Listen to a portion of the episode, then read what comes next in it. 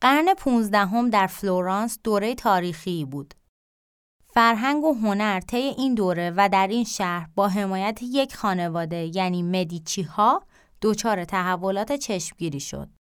شکوفایی فوق‌العاده‌ای که در عرصه هنر در این مدت اتفاق افتاد، تاریخ هنر غرب رو برای همیشه متحول کرد و امروز بعد از گذشت شش قرن کماکان ما با مطالعه این تحولات شگفت زده میشیم و از دیدن آثار هنری این دوره لذت می‌بریم.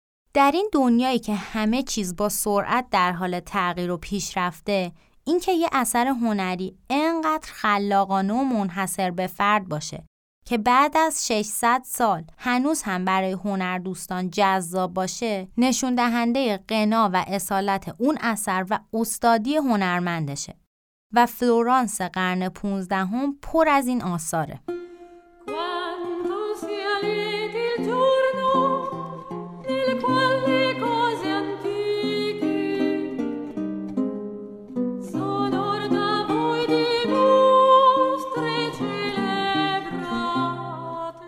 سلام من شبنم آریا هستم و اینجا کند آرت یا همون کنسرو هنره. و ما قرار از لابلای تابلوها، مجسمه ها، ساختمون ها و بقیه آثار هنری با زیباترین و خلاقانه ترین وجوه انسانی روبرو بشیم و ازشون لذت ببریم. پس با من همراه باشید. امروز می‌خوام موسیقی که در طول اپیزود قرار بشنوید رو همین اول بهتون معرفی کنم. قطعه ای که در ادامه و در طول اپیزود میشنوید کار یک آهنگساز فرانسوی اصل به اسم فیلیپ وردولو هست که بیشتر عمرش رو در ایتالیا و در شهر فلورانس سپری کرد و یکی از آهنگسازان تاثیرگذار دوره رونسانس بود.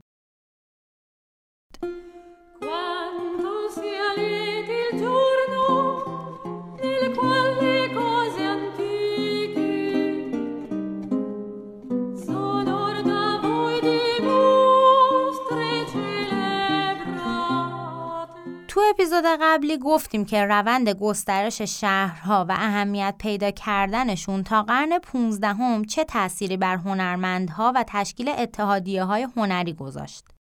و از دل همین اتحادیه ها سبک هنری هر شهری به وجود اومد. و بعدم رفتیم به فلورانس و تمرکزمون رو گذاشتیم روی فضای هنری این شهر به عنوان مهد رونسانس و به معماری و مجسمه سازی در فلورانس قرن 15 هم پرداختیم.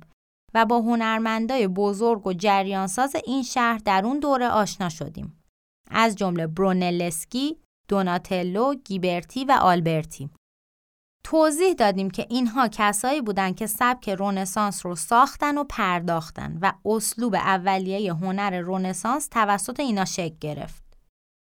امروز می‌خوایم بریم سراغ نقاشی و بررسی کنیم که چطور آموزه های برونلسکی و دوناتلو و تحقیقاتشون در مورد پرسپکتیو و هنر باستان نقاشای همدورشون رو تحت تاثیر قرار داد و نقاشی رو متحول کرد. اگر برونلسکی رو پدر معماری رونسانس بدونیم و دوناتلو رو پدر مجسمه سازی بدون شک پدر نقاشی رونسانس و استفاده از پرسپکتیو و فضاسازی کسی نیست جز جوان ناکام مازاچو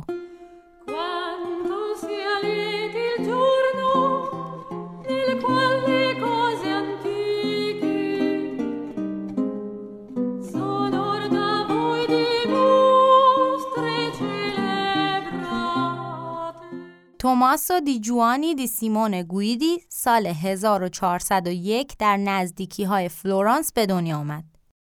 به خاطر بیتوجهی و حواس پرتیش توی سری کارهای روزمره و شلختگی سر و وضعش و یه سری بیتوجهی و حواس پرتی های دیگه ای که داشت خودش اسمشو گذاشت مازاچو یا به انگلیسی ماساچیو یعنی تام شلخته یکی از بزرگترین پرسش هایی که در مورد مازاچو مطرحه اینه که اصلا مازاچو چطوری نقاشی یاد گرفت. در اون دوران یا نقاشی کردن یه فامیلی بیزینس بود یا اینکه همونطور که در اپیزود قبلی گفتیم پسر بچه ها از سن کم می‌رفتن پیش یک استادی زندگی می‌کردن و کم کم کار یاد می‌گرفتن. ولی در مورد مازاچو هیچ سندی که نشون بده این پسر کجا نقاشی یاد گرفته وجود نداره. فقط می‌دونیم که پدر بزرگ پدریش بعضی وقتا نقاشی میکشیده و احتمال داره که از طریق روابط اون با هنرمندای دیگه مازادچو هم نقاشی یاد گرفته باشه. ولی بازم میگم هیچ سندی که نشون بده مازاچو شاگرد کسی بوده وجود نداره. در واقع از زمان تولدش در سال 1401 تا سال 1422 میلادی هیچ نشونه تاریخی از این آدم نیست. اما در همین سال 1422 میلادی مازاچو به آرت دی مدیچی اسپتزیالی یا انجمن صنفی هنرمندان فلورانس که زیر نظر خانواده مدیچی بود پیوست. و یادتونه که گفتیم برای پیوستن به این انجمنها باید مهارت هنرمند تایید می‌شد. پس معلوم میشه که مازاچو تا 22 سالگی یه جا داشته کسب مهارت می‌کرده و دیگه استاد شده بوده ولی کجا و چجوریش یکی از معماهای حل نشده تاریخ هنره. اولین کار ثبت شده مازاچو متعلق به سه ماه بعد از عضویت در انجمن سنفی هنرمندان فلورانسه. یک اثر سلت به سفارش کلیسای وناله در شهر کاشا جای نزدیک فلورانس. در این اثر مدونا یا همون حضرت مریم به همراه مسیح کودک در آغوشش و فرشته ها و قدیس ها بازنمایی شده. بچه هر جا در آثار مذهبی دیدی نوشته مدونا یا نوت خودم منظور حضرت مریمه. اولی ایتالیایی به معنی بانوی من، دومی فرانسوی به معنی بانوی ما. در سلطه مازاچو ما می‌تونیم به وضوح تاثیرات جوتو رو ببینیم و همینطور می‌تونیم ببینیم که مازاچو چقدر در اون سن کم استاد بوده. یه چیز دیگه ای که وقتی به این اثر دقت می‌کنیم می‌تونیم متوجهش بشیم اینه که مازاچو تحت تاثیر هنر و درک انقلابی دوناتلو از فیگورها تونسته در طراحی فیگوراش به یه مرحله جدیدی از بازنمایی واقعی برسه و حالتها و احساسات سوژه ها رو به بیننده منتقل کنه. مازاچو یک نقاشی مدونا چایلد دیگه هم داره که اونو با همکاری ماسولینو نقاش دیگه فلورانسی کشیده. اما چون این دوتا سبک کاریشون فرق داشته این اثر مثل آثار دیگش نیست. مازاچو بین سالهای 1425 تا 1427 میلادی شاهکار هنریش رو در برانکاچی چپل در کلیسای سانتا ماریا دل کارمینه فلورانس خلق کرد. پرداخت مالیات یا پرداخت پول خراج. در این اثر مازاچو سه تا حادثه کوتاه رو در یک قاب به نمایش درآورده. در وسط نقاشی مسیح رو می‌بینیم که هواریون به دورش حلقه زدن و عیسی داره به پتروس هواری میگه برای پرداخت مالیات به مامور مالیاتی که در پس زمینه و پشت به مایه بیننده وایساده می‌تونه بره از دهن ماهی سکه در بیاره. این ماجرای سکه در آوردن از دهن ماهی یکی از معجزات حضرت عیسی هست که در روایات مسیحیت زیاد بهش اشاره شده. در سمت چپ نقاشی پتروس در کنار دریا داره سعی می‌کنه از تو دهن ماهی سکه در بیاره. در سمت راست هم باز پتروس رو می‌بینیم که داره سکه رو میده به مأمور مالیات. چند تا کار نحوه بازنمایی فضا و سوژه ها رو در این اثر از آثار اساتیدی مثل جوتو جدا کرده و این اثر رو تبدیل به یک شاهکار کرده. مازاچو در این نقاشی از انواع و اقسام پرسپکتیو ها برای بازنمایی واقعی فضا استفاده کرده. از پرسپکتیو خطی در طراحی ساختمونی که پشت سر مأمور مالیاتی استفاده کرده. از پرسپکتیو نقطه‌ای در پلان جلویی تابلو که مسیح و هواریون رو نشون میده استفاده کرده و نقطه تلاقی خطوط پرسپکتیو هم به سر حضرت مسیح می‌رسه. از پرسپکتیو هوایی یا اتمسفریک هم برای بازنمایی پس زمینه کار استفاده کرده و با این کارش فاصله و عمق رو برای بیننده تدایی کرده. در پرسپکتیو هوایی هرچی فاصله بیشتر میشه نور کم میشه رنگا سرتر میشه و خطوط کناری محو میشه یه کار دیگه ای که اثر مازاچو رو تبدیل به شاهکار کرده انتخاب زاویه تابش نوره در فرسکو پرداخت مالیات نور داره از بیرون تابلو یعنی از جایگاه بیننده به سوژه ها تابیده میشه و اجسام سر راهش رو روشن می‌کنه و بعضی دیگه از چیزایی که توسط سوژه های جلویی ماسک شدن رو به سایه می‌بره. این حرکت انقلابی مازاچو باعث شده که صحنه خیلی واقعی و ملموس به نظر برسه. کلا در این اثر نور به عنوان یه موضوع مستقل بازنمایی شده. هنرمند در این نقاشی با آفریدن فضایی سرشار از هوا به استقبال رنسانس پیشرفته میره. اون با استفاده از رئالیسم پرقدرتش تصور فضا رو مثل جسمی از جنس نور و هوا در فاصله بین چشمای ما تا سوژه ها القا کرده. در بازنمایی سوژه ها هم مازاچو با الهام از دوناتلو تونسته کاری بکنه که بیننده وجود استخون ها، ازوله ها، فشارها و کشش های مفاصل رو احساس کنه. خلاصه همه این کارها در یک قاب باعث شده بیننده مجذوب و مسهور هنر و خلاقیت این هنرمند جوون بشه.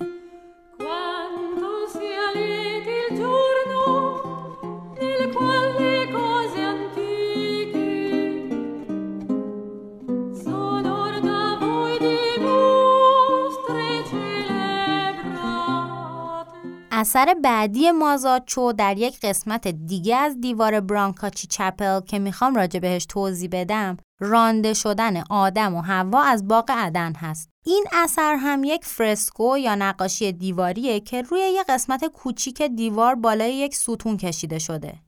در این نقاشی ما می‌تونیم همه نوآوری های نمایشی رو یک جا ببینیم. نور تندی که از بیرون تابلو میتابه نقاط روشن و تاریک رو کنار هم قرار میده و عمق ایجاد می‌کنه. حرکت فیگورها یا همون آدم و هوا و سنگینی بدنشون و تماس جسمانیشون با زمین همگی استادانه در یک پس زمینه مه گرفته و نامشخص داره غمانگیز بودن حبوط انسان روی زمین رو به ما منتقل می‌کنه. تماس پای آدم با سطح زمین و همینطور صورت هوا که در حال ناله کردنه در واقع یه جورایی نماد عذاب انسانیه. این نقاشی ساده و کوچیک یکی از شاهکارهای هنری دوره رونسانسه و در منابع گفته شده که فقط نقاشی میکلانج روی سقف کلیسای سیستین چپل می‌تونه به پاش برسه.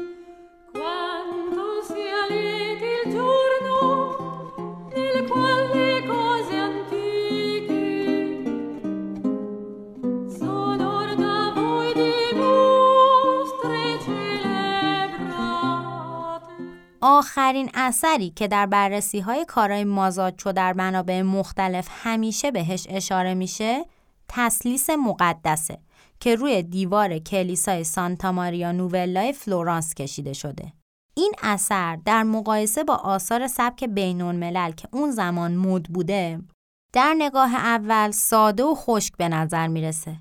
اما پرسپکتیو فوقالعاده این کار و حالت مجسمه وار فیگورها به بیننده مخصوصا بیننده فلورانسی در قرن 15 هم این حس رو می‌داده که انگار یه سوراخ در دیوار ایجاد شده و فیگورها هم نقاشی شده نیستند بلکه مجسمه هایی در درون اون سوراخ هستند. در این اثر ما مسیح مصلوب رو در وسط کار می‌بینیم که خدای پدر بالا سرشه و پرنده سفید یا همون روح القدس هم بینشونه. در پایین صلیب حضرت مریم و سنجان وایسادن. سفارش دهنده های کار هم در یک سطح پایین تر زانو زدن و دارن طلب شفاعت می‌کنن. مازاچو از پرسپکتیو پایین به بالا برای کشیدن کار استفاده کرده و همین کارش باعث شده ما واقعا فکر کنیم که سوژه ها بالا سر ما وایسادن. ابعاد سوژه ها هم کاملا واقعیه و هنرمند تناسب های متری رو با چنان دقتی رعایت کرده که حتی می‌تونیم ابعاد نمازخونه رو از روی کارش محاسبه کنیم. این اثر انقدر خیره کننده بوده و هست که بسیاری معتقدن یکی از خلاقانه ترین و ساختار شکنانه ترین آثار رونسانس ابتداییه. تسلیس مقدس الهام بخش نسل های بعدی نقاشان بود و خیلی از هنرمندای بعدی برای یاد گرفتن پرسپکتیو و طراحی فیگور این اثر رو مطالعه کردند. مازاچو هنرمندی بود که با بهرهگیری از پرسپکتیو خطی که توسط برونلسکی احیا شده بود در نقاشی تونست هنر غرب رو متحول کنه. همینطور با بهرهگیری از قوانین پرسپکتیو از معماری و مطالعه نور و فرم در مجسم سازی و استفاده از اونها در نقاشی تونست رئالیسم فوق‌العاده‌ای رو به نمایش بذاره که تا اون موقع هیچ کس نتونسته بود همچین کاری بکنه. فیگورهای مذهبی مازاچو از اون جهت که خیلی واقعی بازنمایی می شدن تأثیر زیادی روی بیننده داشتن. چون بیننده با دیدن اونها احساس می کرد که یکی مثل خودشو داره می بینه. و همین موضوع باعث می شد رابطه مؤمن با خداوند هم تحت تأثیر قرار بگیره.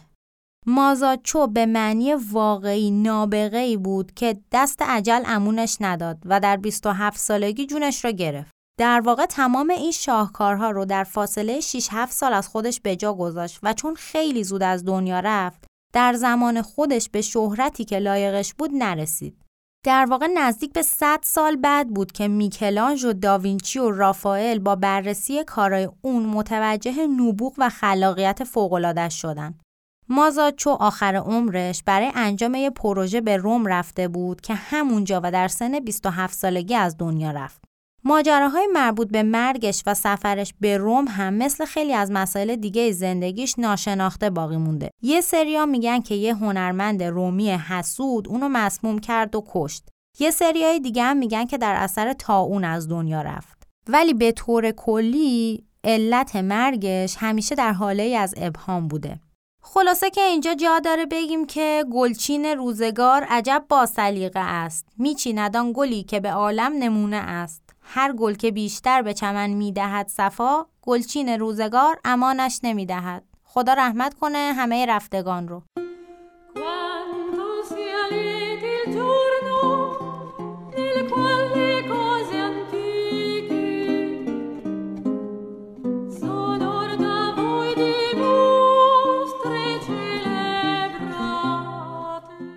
در اپیزود قبلی ما راجع به هنرمند مجسم ساز گیبرتی حرف زدیم و توضیح دادیم که چطور گیبرتی با ترکیب شیوه های جدید با اصول هنری گوتیک سبک رونسانسی رو به تعادل رسوند و آثار دلنشین و چشم نوازی خلق کرد. همین کار رو در نقاشی یک راهب فرقه دومینیکن انجام داد. Beato Angelico Fra Giovanni Fiesole Guido di Pietro, ea Fera Angelico.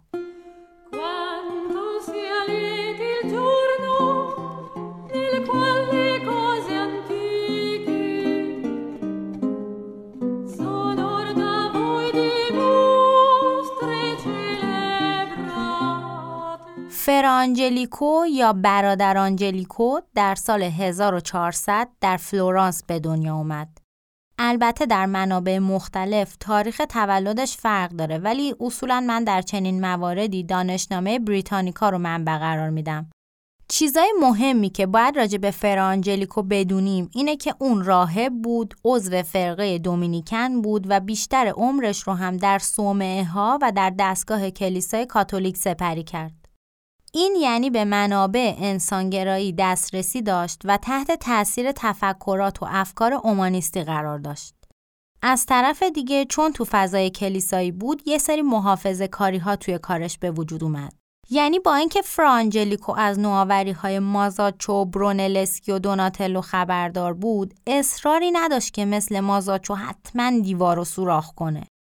تقریبا تمام آثار فرانجلیکو موضوع مذهبی دارن و خیلی هاشون هم نقاشی دیواری هن که اون برای صومعه سن مارکو در فلورانس کشیده.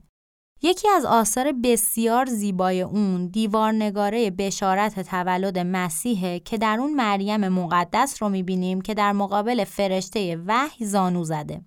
از فضا سازی و حالت طبیعی تاق قوسی بالا سر فیگورها می‌تونیم بفهمیم که نقاش در فن ژرف نمایی استادی و مهارت لازم رو داشته ولی لزومی ندیده که خیلی از واقع نمایی استفاده کنه. بلکه فقط می‌خواسته داستان مقدس رو با نهایت زیبایی و سادگی بازنمایی کنه.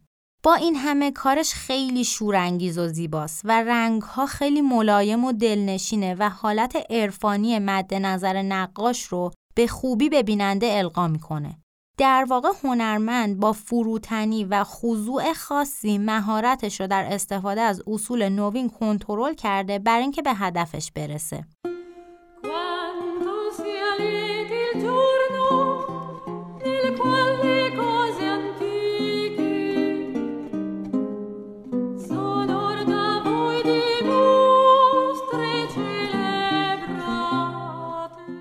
پیرو دلا فرانچسکا هنرمند فلورانسی دیگه ایه که اگرچه تا نیمه اول قرن 19 هم خیلی همه نمیشناختنش و اهمیت کارش درک نشده بود ولی با تحقیقاتی که انجام شد می‌دونیم که هنرمند ای بوده و چون در ریاضی و جغرافی هم دستی داشته این علومی که بلد بوده رو با اومانیسم رونسانس ترکیب کرده و تونسته یه سری از خیره کننده ترین آثار هنری مذهبی ابتدای رونسانس رو خلق کنه. فضای نقاشی های دلا فرانچسکا خیلی وهمالوده و در عوض سوژه های انسانی خیلی بلده تو کاراش که این ناشی از تفکرات انسانگرایانه هنرمنده و اینکه اون زمان انسان رو مبدع و معیار همه چیز می‌دونستن. یکی از آثار برجسته و بسیار زیبای فرانچسکا دیوارنگاره‌ای در کلیسای سان فرانچسکو در شهر آرتزو هست. یه تیکه از این دیوارنگاره ماجرای خواب کنستانتین رو داره بازنمایی می‌کنه. یادتونه که در اپیزودهای اول گفتیم کنستانتین مادرش مسیحی بود و دین مسیحیت رو مذهب رسمی امپراتوری روم کرد.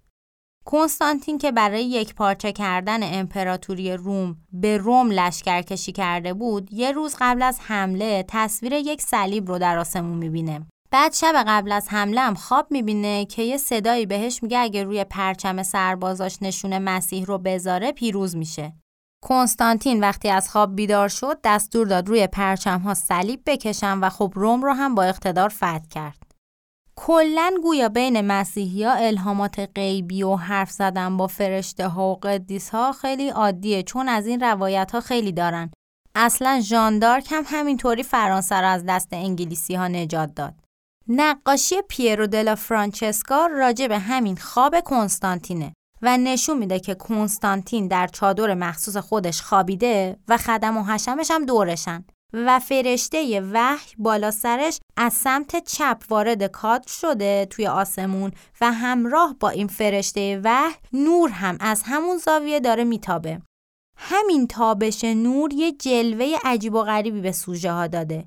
با اینکه مازاچو یکی از پیشگامان استفاده از نور و دقت به تاثیر نور در نقاشی بود ولی تا اون موقع هیچ کس مثل فرانچسکا به وسعت امکانات نوین بازی با نور پی نبرده بود. یعنی اون از نور برای ژرف نمایی همونقدر استفاده می‌کرد که از فنون هندسی و خب این کارش جلوه اثر رو خیلی زیاد می‌کرد. فرانچسکا رو بزرگترین وارث مازاچو می‌دونن. البته مازاچوی بیچاره که عجل امونش نداد وگرنه اگه زنده میموند احتمالا همه این کارا رو خودش انجام می‌داد.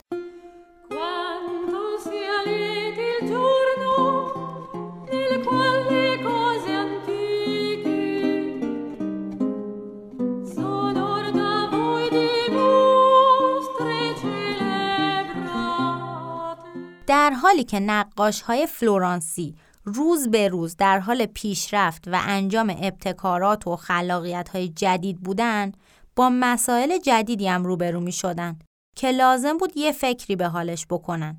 هر چقدر در نیمه دوم قرن 15 هم جلو میریم شور و اشتیاق حاصل از کشف و اجرای پرسپکتیو کمتر میشه و سوالا و چالش های جدیدی در برابر نقاش ها نمایان میشه. هنرمندای قرون وسطایی چون کاری به پرسپکتیو و این سوسول بازی ها نداشتن دستشون در چیدمان سوژه ها در صفحه باز بود و می‌تونستن سوژه ها رو انقدر توی کادر جابجا جا کنن تا به ترکیب مورد پسندشون برسن. ولی دیگه در دوره جدید هنرمند نمی‌تونست یهو سوژه رو ببره رو سقف یا هر جوری دلش می‌خواد بالا پایینش کنه چون فضای سبعدی و منطقی نقاشی این اجازه رو بهش نمی‌داد. در واقعیت فیگورها در زمینه خونسا و بیشکل وجود ندارن و قرینه نیستن همیشه. بنابراین این خطر وجود داشت که توانایی جدید هنرمندها یعنی ژرف نمایی و واقع نمایی آفرینش مجموعه دلپذیر رو از بین ببره و لازم بود که هنرمندا هرچه زودتر به این مسئله جدید رسیدگی کنن یعنی ترکیب بندی یا کمپوزیسیون مخصوصا در کارهای بزرگی که از دور باید زیبا دیده می‌شد. بدون شک مسئله کمپوزیسیون یکی از مسائل مهم مورد بحث هنرمندان قرن 15 هم در فلورانس بود و هنر ایتالیا از برکت پیدا کردن راه حل برای این مسئله بود که در نسل بعد به بزرگترین دستاوردهای خودش رسید. در بین هنرمندان فلورانسی که برای پیدا کردن راه حلی برای مسئله کمپوزیسیون با هم مسابقه گذاشته بودند، کسی که تونست این مسئله رو حل کنه خالق تولد ونوس ساندرو بوتیچلی بود.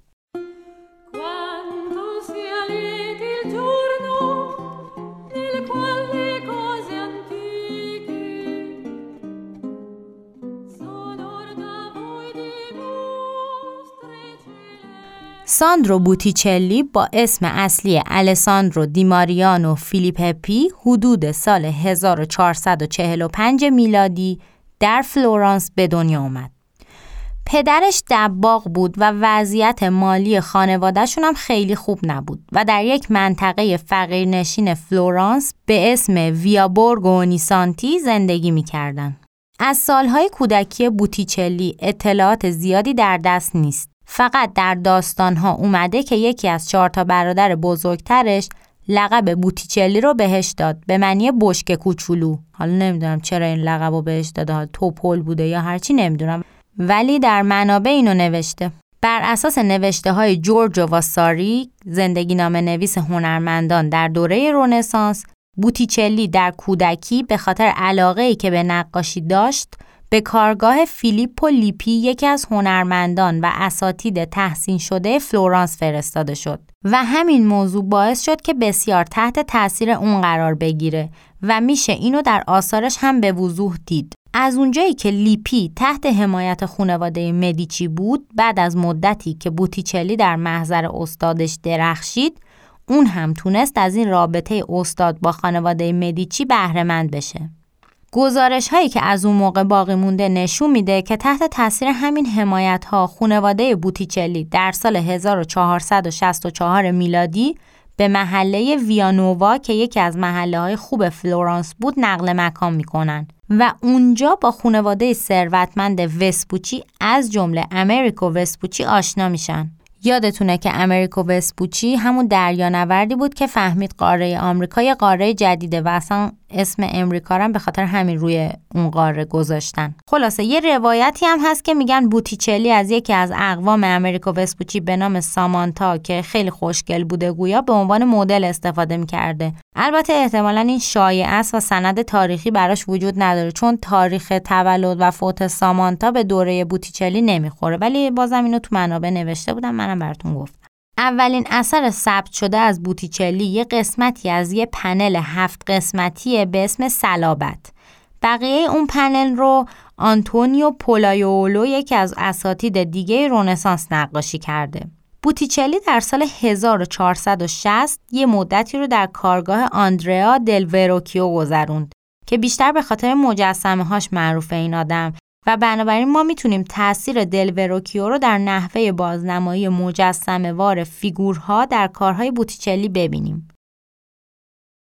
تا سال 1470 بوتیچلی برمیگرده به ویانووا و کارگاه خودش رو راه اندازی می‌کنه و تا سال 1472 هم دیگه شهرتی به هم زده بوده و عضو یک گروه هنری در فلورانس شده بوده به اسم کمپانیا دی سن لوکا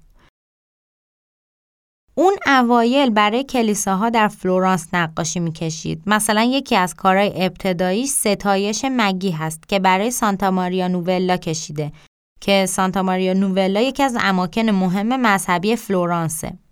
این اثر شامل پورتره هایی از کوزیمو د مدیچی و پسراش پیرو و جوانی و یه عده دیگه از خانواده مدیچی هستش.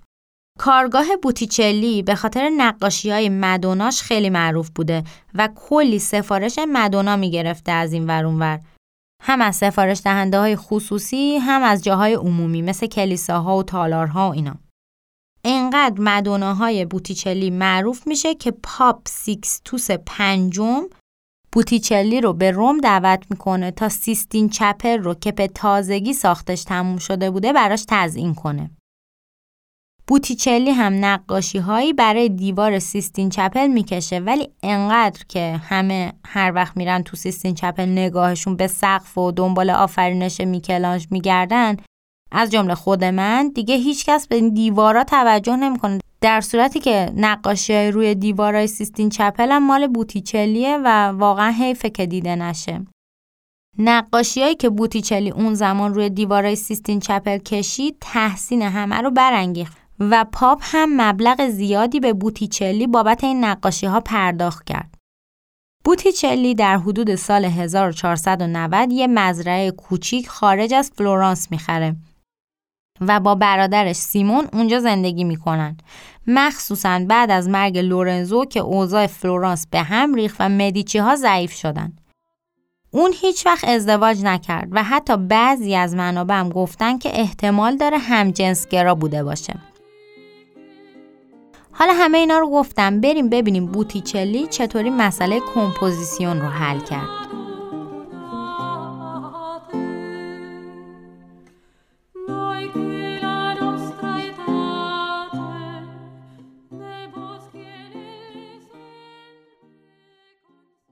برای فهم کاری که بوتیچلی انجام داد باید به یکی از شاهکارهای اون یعنی تابلو تولد ونوس که کاور همین اپیزود هم هست نگاه کنیم. این اثر رو به احتمال زیاد لورنزو د مدیچی برای یکی از ویلاهاش به بوتیچلی سفارش داد.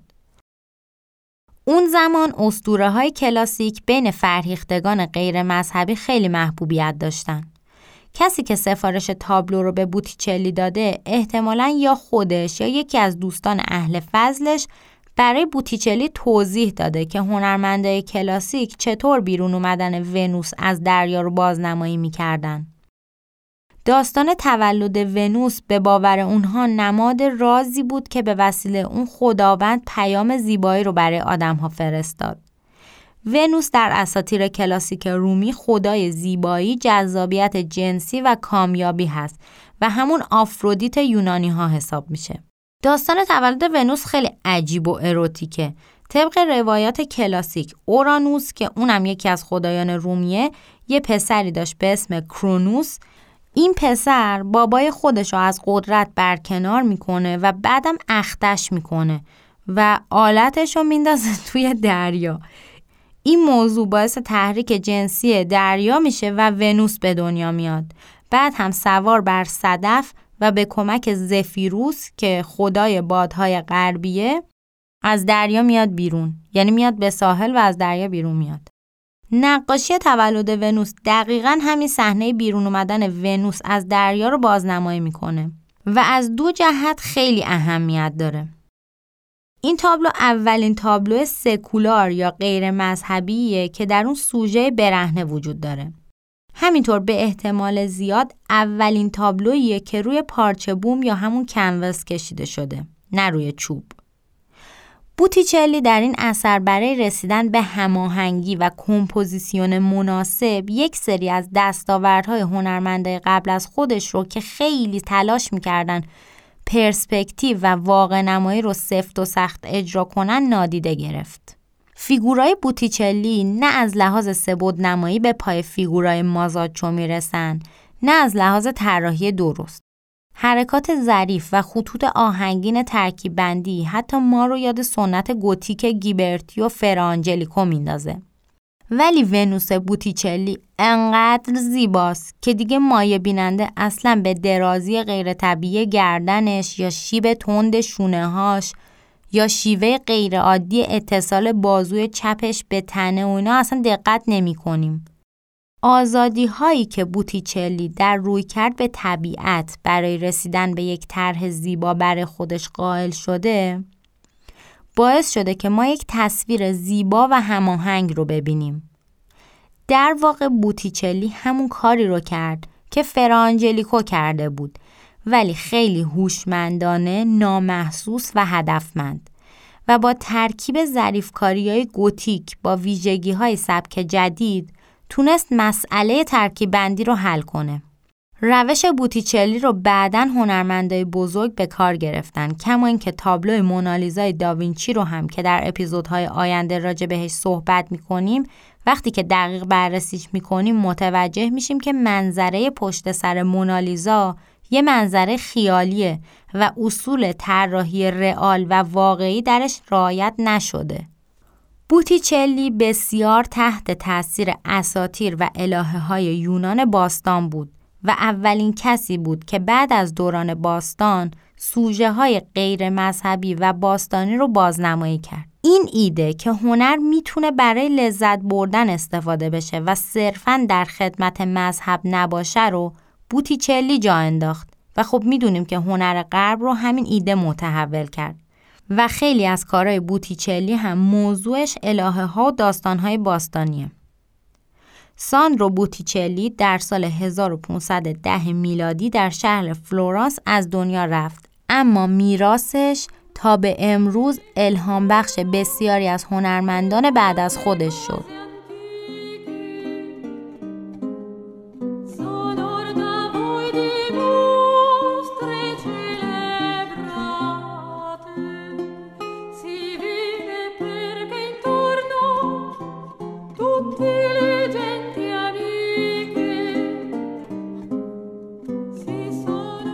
اپیزود هشتم همینجا به پایان می‌رسه. در این اپیزود ما روند پیشرفت نقاشی رو در فلورانس قرن 15 هم بررسی کردیم و دیدیم که چطور آموزه های برونلسکی و دوناتلو رشته های دیگه هنری رو تحت تاثیر قرار دادن و فضای هنری رو آماده کردن برای ظهور ستاره های درخشانی مثل میکلانژ و داوینچی و رافائل. هفته بعد باز ما یه سری به شمال اروپا می‌زنیم و تحولات فضای هنری رو تا آخر قرن 15 هم در اونجا هم بررسی می‌کنیم. و هفته بعدش بالاخره میریم سراغ اون ستاره های درخشان و کلی کارهای زیبا و شگفتانگیز رو با هم بررسی می‌کنیم. طبق معمول باید یادآوری کنم که تمام آثاری که راجع بهشون حرف زدیم رو می‌تونین در صفحه اینستاگرام کند آرت ببینید که لینکش هم در توضیحات پادکست هست. یادتون نره که شنونده های فعالی باشین، ما رو لایک کنین، اگه فکر می‌کنید کسی در اطرافتون به این موضوعات علاقه داره ما رو بهش معرفی کنید و سوالات و نظراتتون رو هم با ما در میون بذارید. تا هفته بعدم مراقب خودتون و قشنگیاتون باشین. خدا خداحافظ.